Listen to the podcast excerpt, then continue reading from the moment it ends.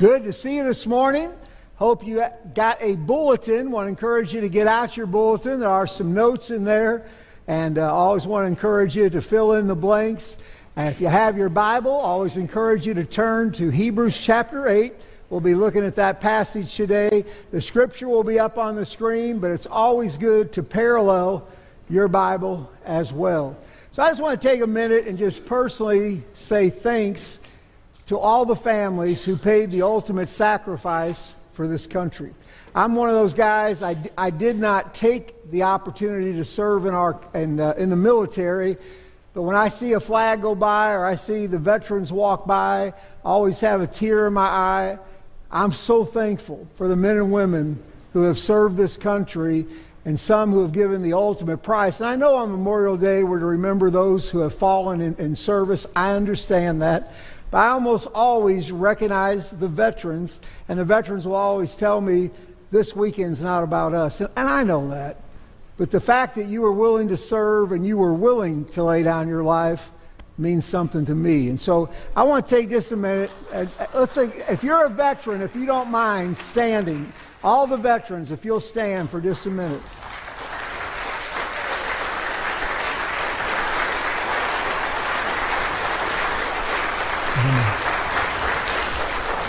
Appreciate you, and I want to take a minute and just pray for the families that have, again, given the ultimate uh, sacrifice for our country. I also just want to remember I know this doesn't have to do with Memorial Day, but the families down in Texas that have gone through this unbelievable tragedy. I just want us to take a minute and just pray for them. And I, I, I just can't wrap my mind around walking through that and, and the darkness they're in. But one of the verses I think about quite often in life, because it seems like I'm always up against things that are just hard to imagine. I think back in Exodus 20:20, 20, where it says Moses went into the thick darkness where God was. And it seems so unusual because God is light and in him is no darkness. But the fact that Moses went into that thick darkness where God was reminds me that when we're in our most difficult hours, when we're in our time of, of deepest grief and suffering and darkness, God is there. So I just want us to take a minute and just uh, thank God for our families who uh, gave a loved one in service. But also, I just want to remember these uh, families down in Texas. Can we do that? Let's pray together. Father, I just thank you for a, a weekend that we can celebrate this amazing country. And Lord, we certainly have our flaws. But I'm thankful for the men and women who paid the ultimate price, the ultimate sacrifice.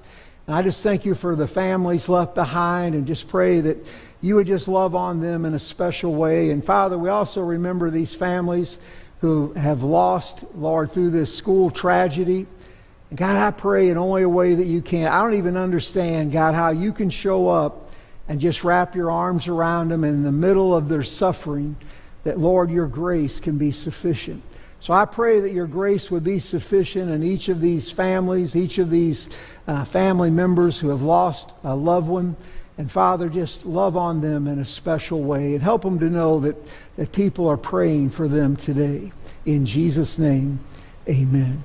Well, it's great to see you. We're continuing our series in the book of Hebrews. And again, one of the basic questions I think in the book of Hebrews is Jesus enough? I mean, in life, when things are getting tough, is Jesus enough? And I think the writer of Hebrews is saying yes, because they are facing some really difficult times. And they're all kind of at a fork in the road. Now, understand, he's writing to Jewish believers who grew up Jewish. They grew up understanding Judaism and they came to know Christ. And many of them are thinking about going back to Judaism. And, and certainly in the, in the natural realm, we can understand that because Judaism was accepted by the Roman government. And they could go back to Judaism and not face the persecution.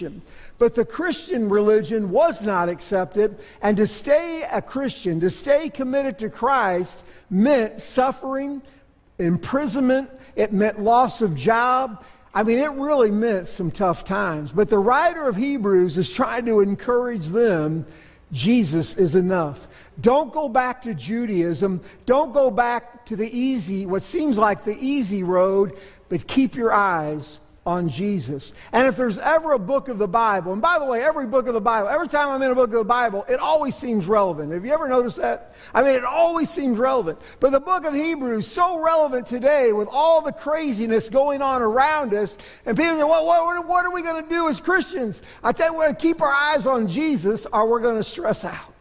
Got to keep your eyes on Jesus. So the book of Hebrews, so relevant for today. And the verse that we've kind of looked at each week is Hebrews 13 22. First time I went through Hebrews many, many years ago, this verse kind of stood out because in the writer's own words, he says this I call on you, brothers and sisters, listen patiently to this message of exhortation and encouragement I have written to you briefly. So, by the, the writer's own words, he says the book of Hebrews is a message of encouragement. And if there's one thing we need today, it's encouragement. And I, I, mentioned in chapter 3, he says, encourage one another daily. We all need encouragement. And so, again, they were facing some tough times. But I love in chapter 12 what he's going to say, keep your eyes on Jesus. And so, again, if your eyes get off to everything going on around you, it can literally be very, very stressful. Keep your eyes on Jesus. Keep walking ahead. And in essence, the writer's saying, burn all those bridges. Don't go back to the old way because it really never produced any positive things. And so the writer is encouraging them. And we've talked about how everything in the law, everything in the Old Testament was a shadow pointing people to Christ. Now, a couple weeks ago, Bob showed a shadow of me. How many of you were here that day? All right. It actually was quite flattering, really, because I went and looked in the mirror and I thought something has changed. Something.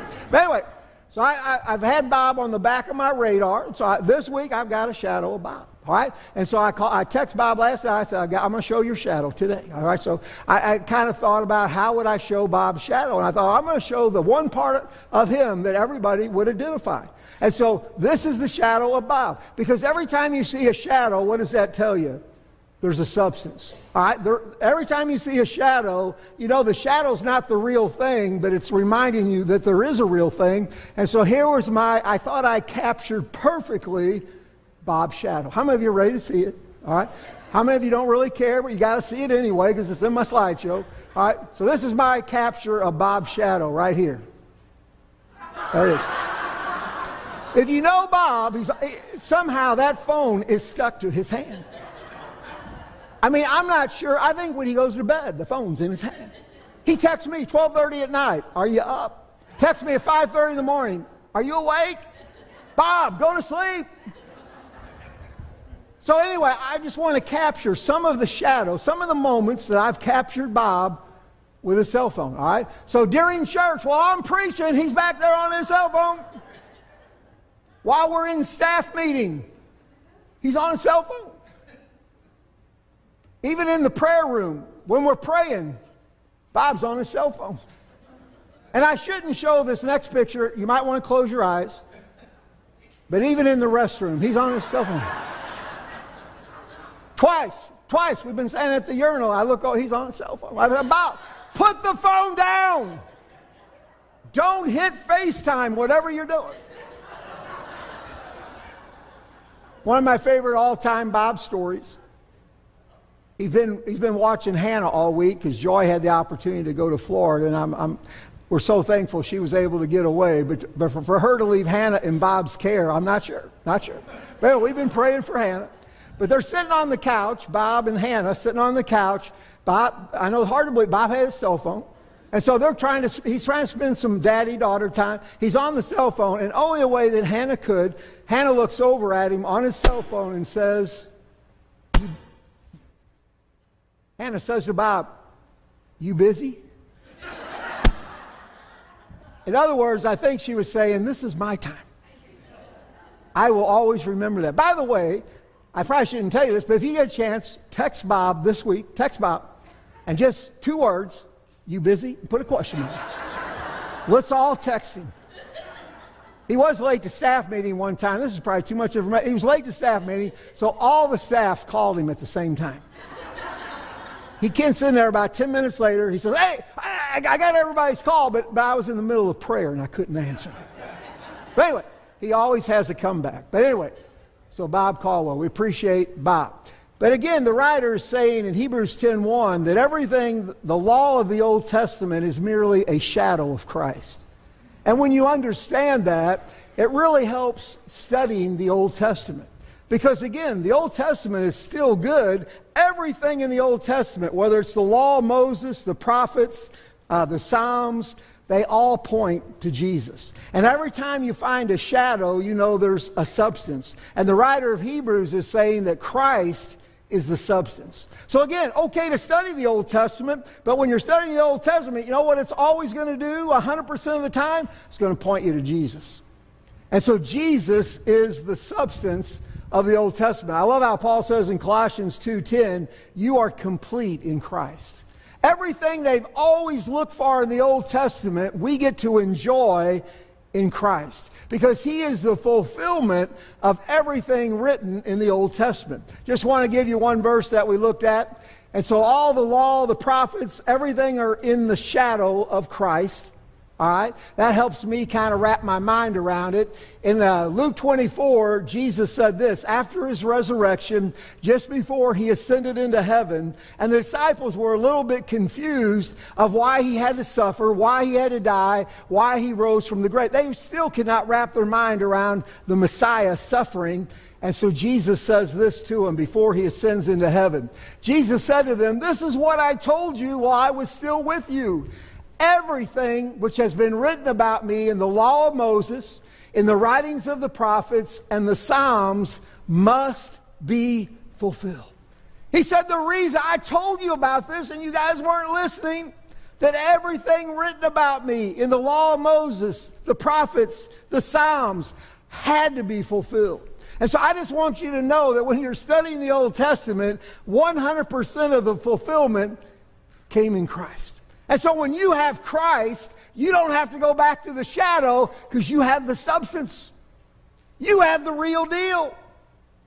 Man, we are so blessed. And so the writer's saying to these readers, don't go back. Why would you go back? And so he's encouraging them. And one of the things he's been doing in the middle of the book of Hebrews is comparing Jesus' priesthood to that of the Levitical priesthood in the Old Testament. Now, for us, the idea of a priesthood is a little foreign because I didn't grow up with that concept. But the readers who he is writing to grew up under Judaism. They understood how important the priests were because the priests offered daily sacrifices on behalf of the people. Once a year, the high priest went into the Holy of Holies and represented the people before God. Can you imagine only once a year you getting represented before God? Once a year, the high priest was able to go into the Holy of Holies. And so they understood how important the priesthood was. But in the writer of Hebrews, he compares Jesus' priesthood to that of Melchizedek. We talked about that last week. And so Melchizedek was kind of like a shooting star. I mean, again, if you've seen a shooting star, you have to be looking at the right moment because it comes out of nowhere, goes nowhere. And again, it's not really a star, but it's a meteor, but we call it a shooting or falling star. And so I, I showed you this last week. How many of you saw that? All right? You had to be looking. If you blinked or looked down, you missed it. I'm going to slow it down as I did last week. All right? Still hard to see, right? So I'm going to stop it as I did last week. Melchizedek. He's a really interesting character. All right, only appears once in the book of Genesis and one other time in the entire Old Testament. Only twice. I mean, we know very little about him. We, know, we don't know where he came from. We don't know where he went. He just appears on the scene, and yet the Bible compares Jesus, his priesthood, to that of Melchizedek. Really, really interesting stuff. So, a thousand years after he appears in Genesis, and if you remember from last week, he met Abraham as he was coming back from battle. He brought out bread and wine, which is certainly a, a reminder of Jesus. He blessed Abraham, and the Bible says Abraham gave him a tithe. So, the first time we find Melchizedek, he appears out of nowhere. He blesses Abraham. He brings out bread and wine, and then he disappears, and we don't hear anything else else about him. A thousand years later, after that account, David is writing Psalms 110. And Psalms 110, God gave David a messianic psalm. It's a psalm about the coming Messiah. And this is what David wrote about the coming Messiah. He says part of this, and by the way, I mentioned last week, Psalms 110 is the most quoted psalm in the New Testament, a psalm about the coming Messiah. And part of it is here in verse 4, I believe, the Lord has sworn and will not relent. He's talking about the coming Messiah, about Jesus. You are a priest forever according to the order of Melchizedek. And so, out of nowhere, David, a thousand years after he appears on earth, he says about the coming Messiah, You're going to be a priest forever after the order of Melchizedek. And so, I mentioned uh, last week, was he actually a Canaanite king priest, or was he a pre incarnate appearance of Jesus? I said I was going to say last Wednesday night, I, I want to be real honest. I've been on both sides. I have. I've been on both sides, and I know I was right when I was on both sides. And now you say, what, what do I believe now? I don't know. If somebody comes to me with scriptures about him being Jesus, I say, that, that's, that sounds right. That sounds right. Somebody comes to me saying, man, I don't think it was Jesus, that sounds right. I don't know. But we know that Jesus was after the order of Melchizedek. By the way, Melchizedek came on the scene way before the Levitical priesthood even existed. So he was a priest before there were the 12 tribes of Israel. Again, he comes on the scene out of nowhere, he disappears out of nowhere. So I'm not really sure, but I want to encourage you guys, man, to research. It's just fun to research it and to look at this Melchizedek because the writer of Hebrews says we need to consider how great this guy was.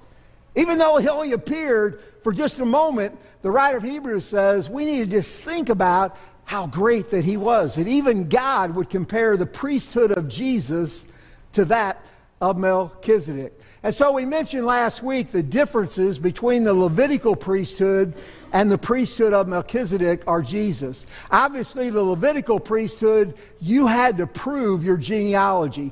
Only those from the tribe of Levi could be a priest under the Old Testament. By the way, and even though we don't have that concept today. Uh, I was roughing basketball uh, a couple years ago, two or three years ago. I was rec- uh, refereeing kindergarten. I love kindergartners. I mean, it is basketball in slow motion. I mean, we just walk to one side, we walk to the other. I mean, it was just kind of walking back and forth. And all of a sudden, in the middle of the game where I was roughing, one of the little kids looked up and he recognized me. Because I, had my, I had my ref shirt on, I had my whistle. I mean, I looked official. But all of a sudden, in the middle of the game, he looked up and he recognized me. And he, he tugs on my pant leg, right in the middle of the game, tugs on my pant leg, and he looks up at me and says, I know who you are. I said, Who am I? He said, You're my priest. I said, Now I didn't, I said, That's right, let's play ball. But the idea of a priest. So Jesus was not from the tribe of Levi. Matter of fact, the writer's going to say here if he were on earth, he could not be a priest because he was not from the tribe of Levi. He was from the tribe of Judah.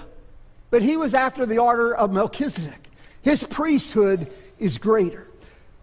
And so the Levitical priests, they received tithes according to the Bible, but they paid tithes through Abraham to Melchizedek. Number three, the Levitical priesthood, as we've already said, was based on genealogy. You could not be a priest if you were not from the tribe of Levi. That, that, Jesus, his priesthood was based on an oath by God. Psalms 110, the Lord has sworn. So his priesthood is greater because it was on an oath from God. Number four, the old covenant was an inferior covenant. The new uh, covenant is a superior covenant. The old covenant, they had temporary ministry, and the reason was they died. So a high priest would come, a high priest would go. Priests would come, priests would go. The thing that prevented them from continuing to minister is death. But Jesus is a high priest that lives forevermore. He never dies. His priesthood is superior. And as the writer keeps talking to these readers, why would you go back to a system that never did accomplish much? That was a good system. God gave the system, But the old covenant was never, ever meant to take away sin. It only covered it up until the next sacrifice. All right? So the old covenant had endless sacrifices. The new covenant, one sacrifice, and that was the sacrifice of Christ on the cross. All the endless sacrifices that they would give, again, never did away with the sin problem, only covered it till the next sacrifice. But Jesus, when he died one time, not only forgave, but the Bible says he chose to forget that one sacrifice forever has taken care of the sin problem. Why would you go back to a system that never took care of the sin problem? Doesn't make any sense.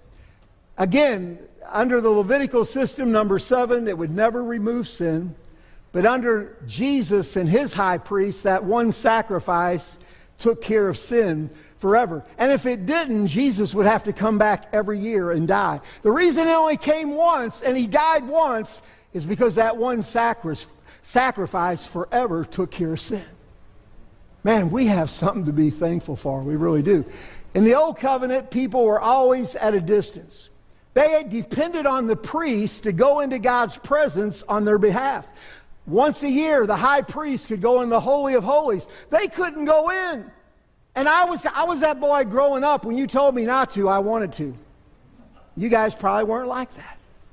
But if I were back then, if I lived back then, I probably would have been zapped because I probably would have went and looked under the veils. Why can't I go back there?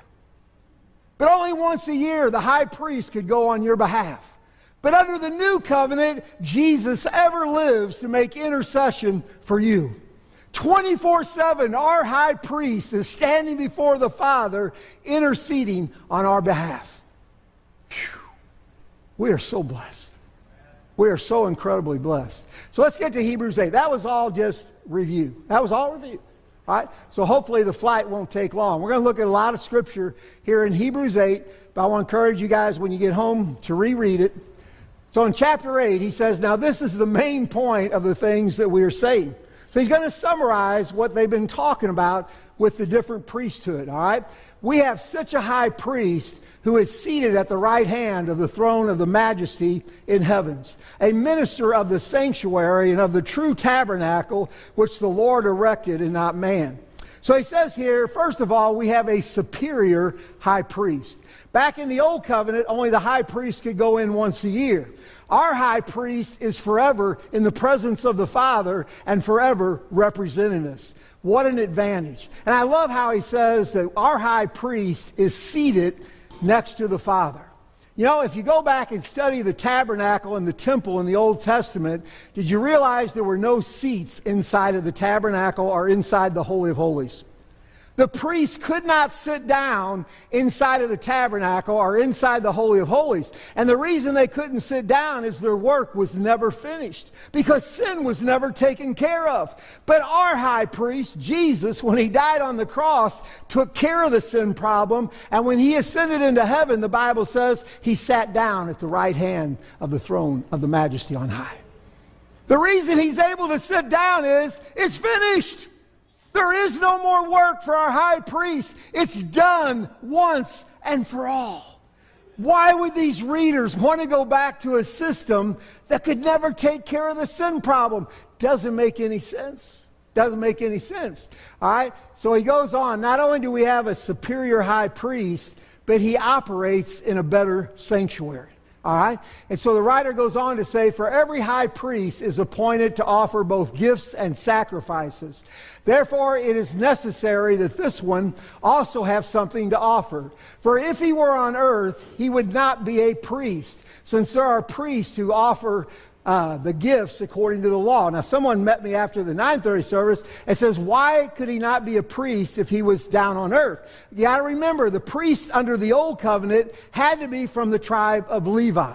He's under a new covenant, and his covenant is not based on genealogy, but it's based on an oath from God the Father. And so he could not have been a priest under the old covenant because he did not come from the tribe of Levi. But what tribe did he come from? Judah. All right, we talked about that. All right, and so it goes on to say here the Old Testament, they serve as a copy and the shadow of the heavenly things as Moses was divine, divinely instructed when he was about to make the tabernacle, for he said, See that you make all things according to the pattern shown you on the mountain. Think about how cool this is. So God takes Moses up on the mountain. He says to Moses, he peels back and lets Moses see the true sanctuary in heaven. And he says, I want you to build the tabernacle on earth as a shadow of the real sanctuary, the real tabernacle in heaven. And so when you think about Moses building the tabernacle, and the Bible goes into great detail, everything about the tabernacle was right according to the, the, the, what he saw of the true sanctuary. Now, the old priests, they operated under the tabernacle, which was a mere shadow of the real sanctuary in heaven. Let me picture it this way. So Moses was able to see the real sanctuary based on that he built the tabernacle. And I love how the writer here says that the tabernacle was a copy and shadow of the heavenly. Everything that Moses built, it was built as a copy and a shadow of the real sanctuary. And so again, I like studying the tabernacle, but we can study the true sanctuary where Jesus, our high priest, is ministering in a better sanctuary. He's ministering in the real sanctuary in heaven. I mean, everything about the new covenant, it just keeps getting better and better. And as the country preacher said, gooder and gooder. I mean, it just keeps, I mean, the writer keeps talking about how much more superior Jesus is than everything under the old covenant. And number three, not only do we have a superior high priest, not only do we have a better sanctuary, but the new covenant is based on better promises. Listen to what he says here in uh, beginning in verse 6.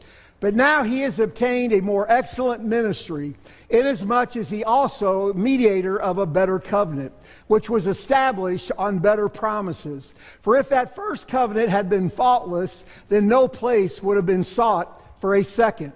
Because finding fault with them, he says. And so the writer's going to quote from Jeremiah 31, where God gave Jeremiah a word saying God is going to replace the old covenant. And the reason God's going to replace the old covenant, it could never ever take care of sin. And so all the way back in Jeremiah, God said, I'm going to ultimately give you a new covenant, a new deal. All right? And so as he's quoting from Jeremiah, he says this Behold, the days are coming, says the Lord, when I will make a new covenant with the house of Israel and with the house of Judah. And so he says, I'm going to provide a new covenant. God knew all along the old covenant was never going to take care of the sin problem. And so even back in Jeremiah, God says, I'm going to make a new covenant. You know, last week we celebrated communion. I just want to remind you when Jesus celebrated communion that first time with his disciples, I love how the Bible says, Jesus said to his disciples, record here in 1 Corinthians 11, this cup is the new what? Is the new covenant uh, ratified and established in my blood. Do this as often as you drink it in affectionate remembrance of me. And so, Jesus, as we're celebrating communion, we're celebrating the new covenant. We're celebrating the new covenant that was ratified and established by the sacrifice of Christ. That's why communion should never become routine, because we're celebrating the ultimate gift that God has given us. Verse 9 of chapter 8 it says, Not according to the covenant that I made with their fathers in the day which I took them by the hand to lead them out of the land of Egypt, because they did not continue in my covenant, I disregarded them, says the Lord. For this is the covenant that I will make with the house of Israel after those days, says the Lord. I will put my laws in their mind, I will write them on their hearts, and I will be their God. God knew that man could not live up to his standard in his own strength. And so, even back in Jeremiah, God says, I'm going to put my spirit inside of them and cause them to walk in my ways. We have not only God dwelling among us, we have God living inside of us through his spirit. Can you imagine the Old Testament saints who look forward to the ultimate sacrifice? I mean, they could only dream about going into the presence of God 24 7.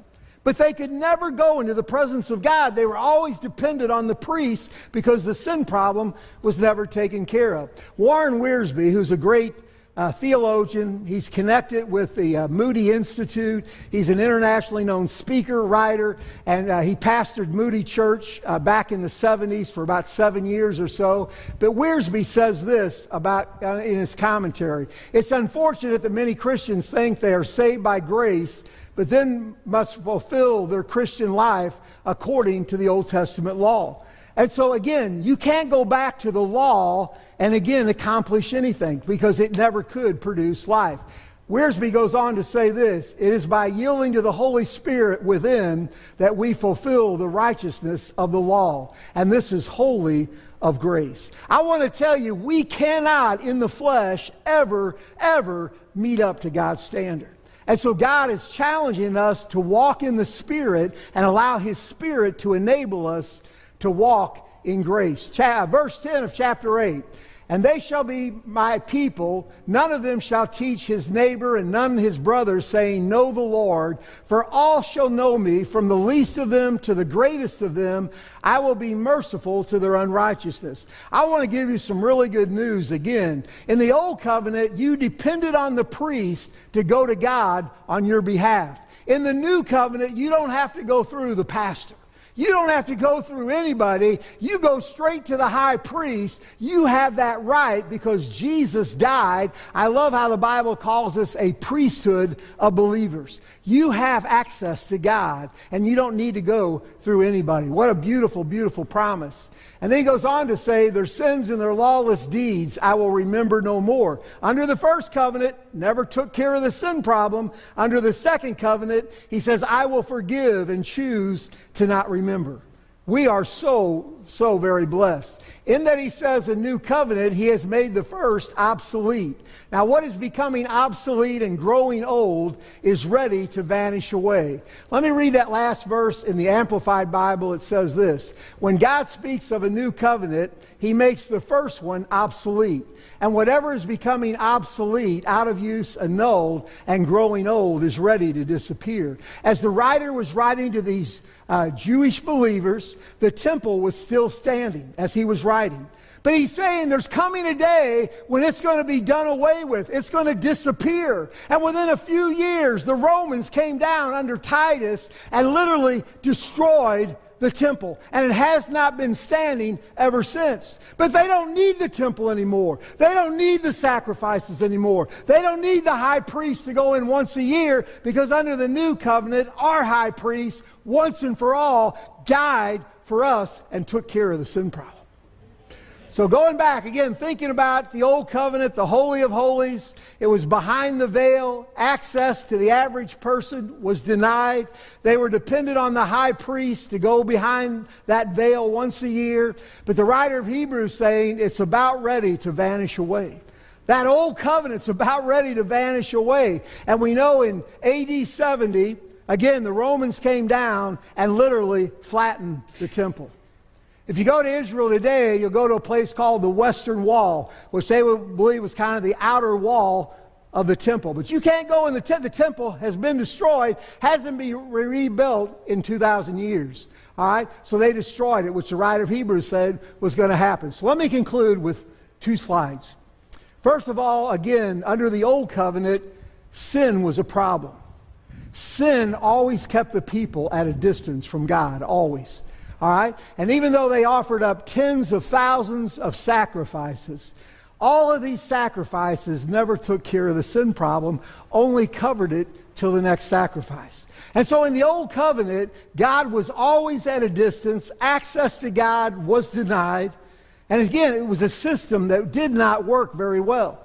But my last slide, under the new covenant, the sin problem is taken care of. Under that one sacrifice of Christ dying on the cross, sin was taken care of. The veil in the temple was torn from top to bottom. And now all of a sudden, everyone has access to God.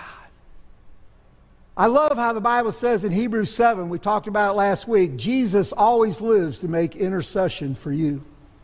For the last 2,000 years, our high priest who ascended into heaven, sat down at the right hand of the majesty of high, he ever lives to make intercession for you. When you wake up in the middle of the night and you're stressed out, I just want you to know that He's making intercession on your behalf. When you're going through the struggles and the craziness of life, know that He ever lives. He's always standing before the Father, representing us before the Father. He ever lives to make intercession. What a high priest. But not only do we have that kind of a high priest, we also, I love several places in Hebrews. Hebrews 4 here says, Let us come boldly to the throne of grace that we may obtain mercy and find grace to help in the time of need. The writer of Hebrews is saying, Come boldly. And the old covenant, nobody could approach God, it wasn't allowed.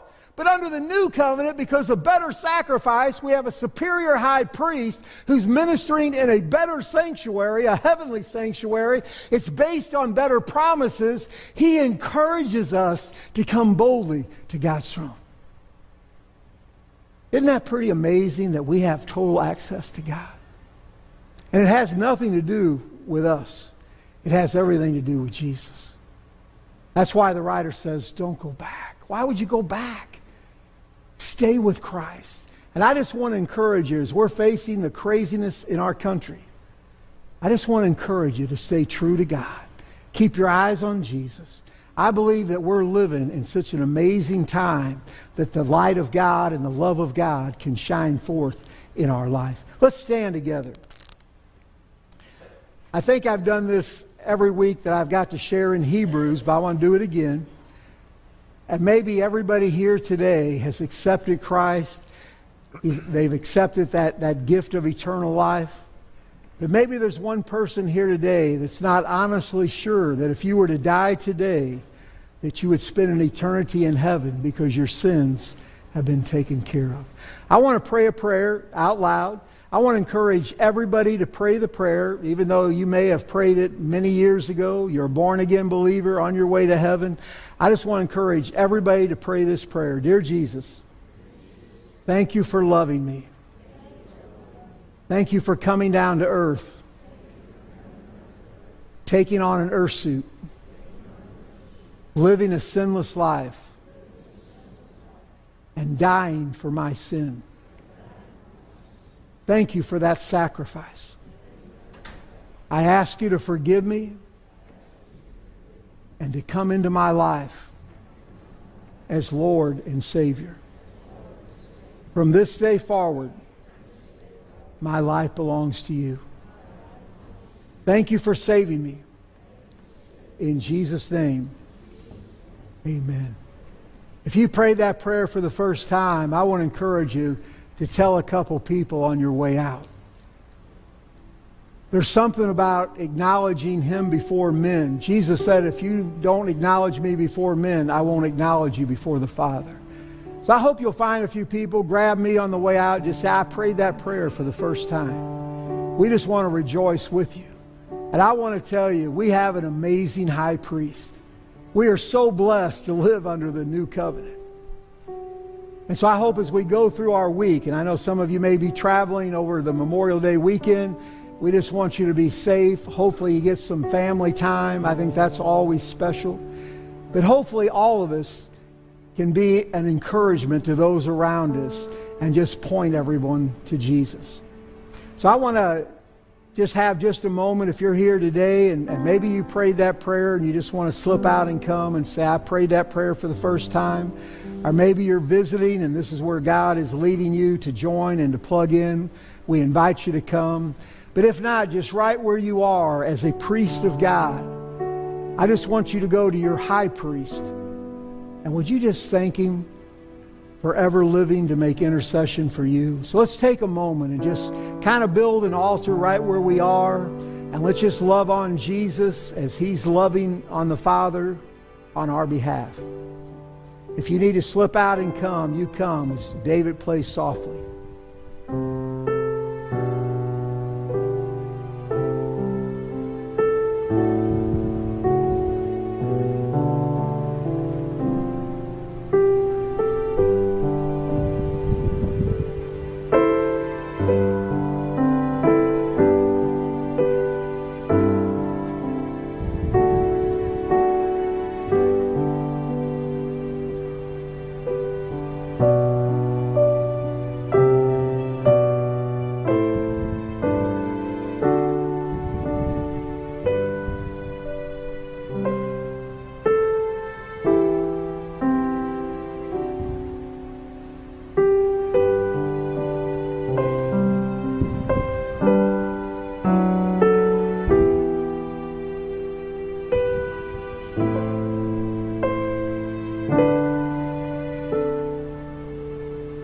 Love you guys. I want to encourage you guys. Brett and Abby, this is their last Sunday here. Uh, Brett will be here Wednesday night.